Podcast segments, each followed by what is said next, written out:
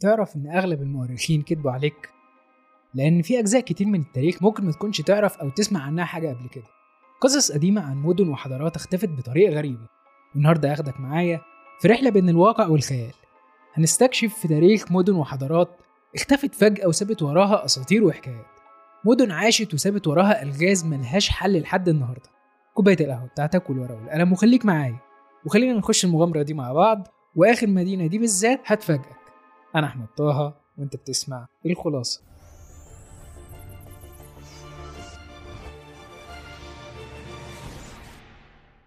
أهلا بيك يا صديقي العزيز في حلقة جديدة من الخلاصة. تاريخ البشر مليان بقصص وألغاز كتير بتتقاطع فيه الأسطورة مع التاريخ. والنهاردة هحكي لك عن مدن وحضارات غالبا هتكون دي أول مرة تسمع عنها.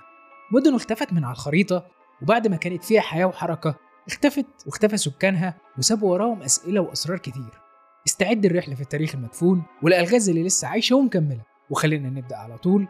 بس ما تنساش قبلها تعمل like و share لو عجبك المحتوى. بداية رحلتنا هتكون في المستوطنة الشرقية في جرينلاند. اللي مش بس مجرد مدينة مهجورة. القصة بدأت سنة 985 ميلادية لما استقر السكان فيها لأول مرة وبدأوا يشيلوا الشجيرات ويزرعوا الحشائش كمرعى لمواشيهم. وصل سكانها تقريبا ل 2000 شخص واقتصادها كان معتمد على تربية الماشية وفي وقت ما من القرن ال 15 انهارت حضارتهم واختفى سكانها بشكل غامض. وعلى الرغم من إن الباحثين جمعوا أدلة كتير عن اختفائهم زي دراسات ارتفاع مستوى سطح البحر والجفاف وبرودة المناخ والمرض والتدهور البيئي والنزاعات مع الإسكيمو والاضطراب الاقتصادي إلا إن مفيش حد يعرف لحد دلوقتي إيه اللي حصل بالظبط. وآخر الكتابات المعروفة في المنطقة كانت عن حفل زفاف في سنة 1408 فضل محدش يعرف حاجة عن المدينة دي لحد سنة 1721 لما المبشرين وصلوا للمكان العلماء بيرجحوا إن السبب ممكن يكون تدهور المناخ في القرن ال 14 أو احتمالية تفشي الطاعون اللي كان منتشر في الفترة دي. وفريق تاني بيرجح وفقا للدراسات الأثرية إن السبب ممكن يكون بسبب تآكل التربة وعدم وجود أشجار في المنطقة كافية لبناء السفن أو إصلاحها أو حتى حرق الحطب فبين القرنين ال 14 وال 19 المنطقة تعرضت لفترة من الانخفاض في درجات الحرارة المعروفة بالعصر الجليدي الصغير وده اللي أكده بحث جديد قادته جامعة ماساتشوستس الأمريكية ونشر في دورية Science Advances ولسه بقايا المدينة موجودة لحد النهاردة كدليل على واحد من الأسرار القديمة اللي الباحثين لحد النهاردة ما لقولهاش تفسير. ومن جرينلاند نروح لوادي إندوس بإقليم السند بباكستان وبالتحديد مدينة موهينجو دارو المعروفة بتل الموتى واللي تعتبر واحدة من أكتر الأماكن غموضا على وجه الأرض. المدينة انشئت في الفترة بين القرن ال 26 وال 19 قبل الميلاد. وتم إدراجها على قائمة التراث العالمي من اليونسكو سنة 1980 وتعتبر واحد من أقدم الحضارات في العالم.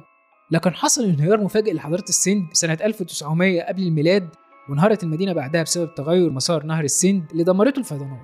فيضان النهر دفن معظم المدينة في الطمر وفضلت أطلال المدينة مش معروفة لحد لمدة 3700 سنة لحد ما تم اكتشافها في 1920 كل شيء بيقول إن سكانها اختفوا في يوم وليلة وبدون أثر. الغريب إن هم لقوا مجموعة من الجثث كتير منها كان مصاب بالتسمم الإشعاعي. إيه اللي حصل في المكان ده بالظبط؟ عمليا محدش يعرف السبب لحد دلوقتي. في ناس قالوا إن السكان سابوا المدينة بسبب الغزو الآري وناس تانية قالوا إن دورة الرياح الموسمية وقفت عن المنطقة لمدة قرنين واللي خلى الزراعة في المنطقة دي شبه مستحيلة. غير عوامل تانية زي الزلازل والفيضانات وتفشي الأوبئة إلا إن الأبحاث الحديثة رجحت إن السبب الرئيسي هو تغير المناخ. رغم كده السبب الحقيقي لاختفاء وخراب المدينة لسه لغز غامض محدش يعرف إجابته لحد دلوقتي. الحكاية الجاية هي الأغرب وسطهم بلدة أشلي في ولاية كانزاس الأمريكية. مجتمع زراعي بسيط كثافته السكانية ما تكملش 700 شخص. وبما إن الكثافة السكانية فيها قليلة فما كانش فيها خدمات حكومية كبيرة. حتى اسم الشرطة الأقرب ليها كان في قرية مجاورة اسمها بلدة هيز. لكن في 8 أغسطس 1952 كل شيء اتغير. لما وصل للشرطة بلاغات كتير من سكان المقاطعة عن فجوات سوداء في السماء ومشاهدات كتير غريبة. ورغم شك الشرطة في صحة البلاغات دي إلا إنها بعتت عنصر للتحقيق في الموضوع. وبرغم إن المكان ليه طريق واحد بس يوصل ليه إلا إن فرد الأمن بلغ المركز إنه ما يقدرش يوصل للمكان. واحتمال يكون تاه لكنه هيكمل في خط سيره عشان يتفاجئ بعد شوية برجوعه للمركز تاني. وبالرغم من الشك في صحة القصة إلا إن الشرطة طلعت تاني يوم عشر عربيات في الطريق لمقاطعة أشلي إلا إن اللي حصل اتكرر تاني بشكل مريب. لدرجة إن عمدة تكساس وقتها طلب هليكوبتر تخرج تدور على المدينة لكن مفيش نتيجة. وبعدها في 10 أغسطس وصل للشرطة بلاغ إن الشمس ما طلعتش في اليوم ده والأطفال بيتصرفوا بتصرفات غريبة. فقررت الشرطة تبعت هليكوبتر تاني عشان يعرفوا إيه اللي بيحصل بالظبط في مقاطعة أشلي. لكن للأسف الهليكوبتر برضه ما قدرتش توصل أو حتى تشوف المدينة. وفضلت الأحداث تتطور والبلاغات تبقى أكتر وأغرب لحد ليلة 15 أغسطس 1952 ضرب المقاطعة زلزال عنيف بقوة 7.9 من عشرة ريختر وكان مركز الزلزال تحت المدينة مباشرة. راح فوق الإنقاذ للمكان لكن كانت مستنياهم مفاجأة صادمة.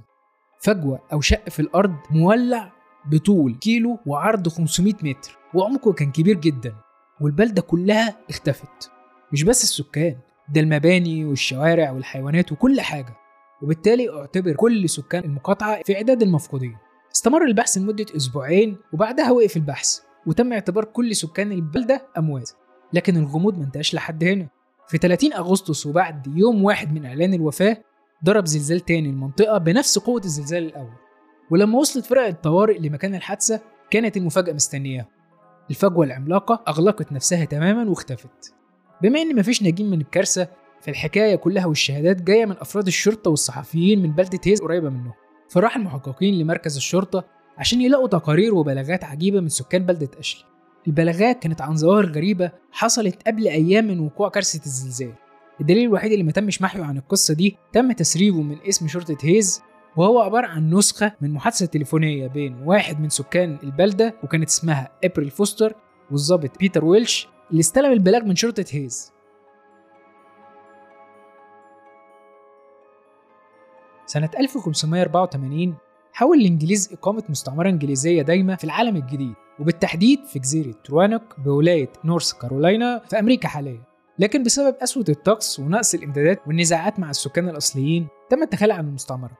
وبعد ثلاث سنين حاولوا يرجعوا مرة تانية في 1587 لكن بسبب مشاكل ملاحة بعض السفن غرقت وغرق معاهم المؤون والمستلزمات المطلوبة لإنشاء المستعمرة.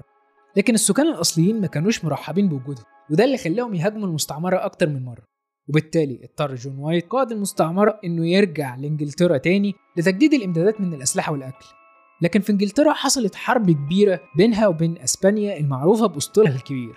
وبالتالي منعت الملكة كل الرحلات البحرية خوفا من هجمات الأسطول الأسباني على إنجلترا. وده اللي تسبب في بقاء جون وايت هناك لمدة ثلاث سنين. ولما تهيأت له الظروف عشان يرجع تاني للمستعمرة في 1590 ما لقاش أي أثر للمستعمرة وسكانها.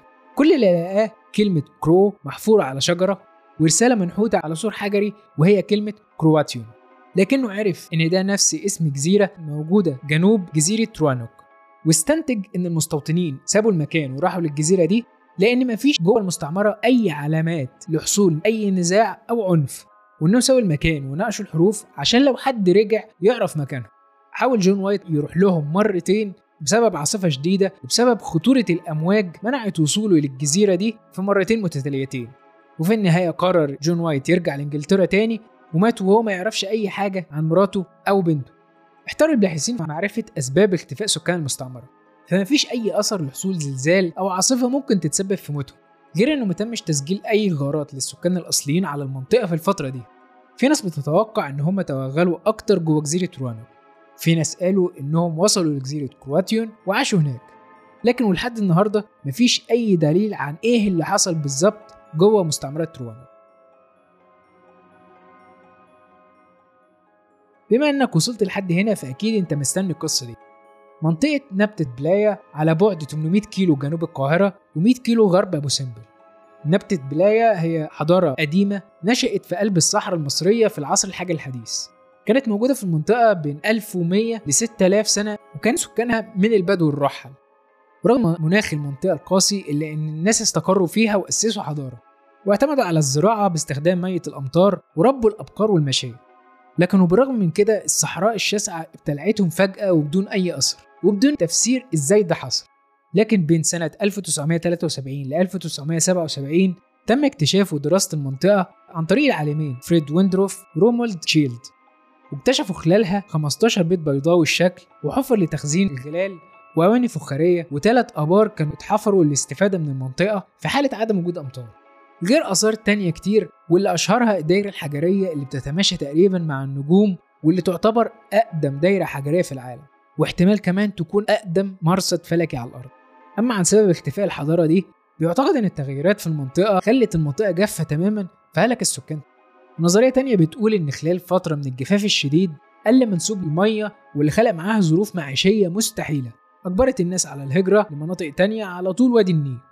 لكن مفيش أي دليل أكيد عن سبب اختفاء الحضارة دي. الخلاصة يا صديقي إن التاريخ مليان بحكايات وأساطير بعضها حقيقي وبعضها خيال. أكيد دي مش القصة الأولى اللي اتكلمت عن مدن بتختفي في ظروف غامضة بين يوم وليلة. وزي ما بيتقال إن غياب الأدلة مش معناه بالضرورة أدلة على الغياب. اكتب لي رأيك في التعليقات.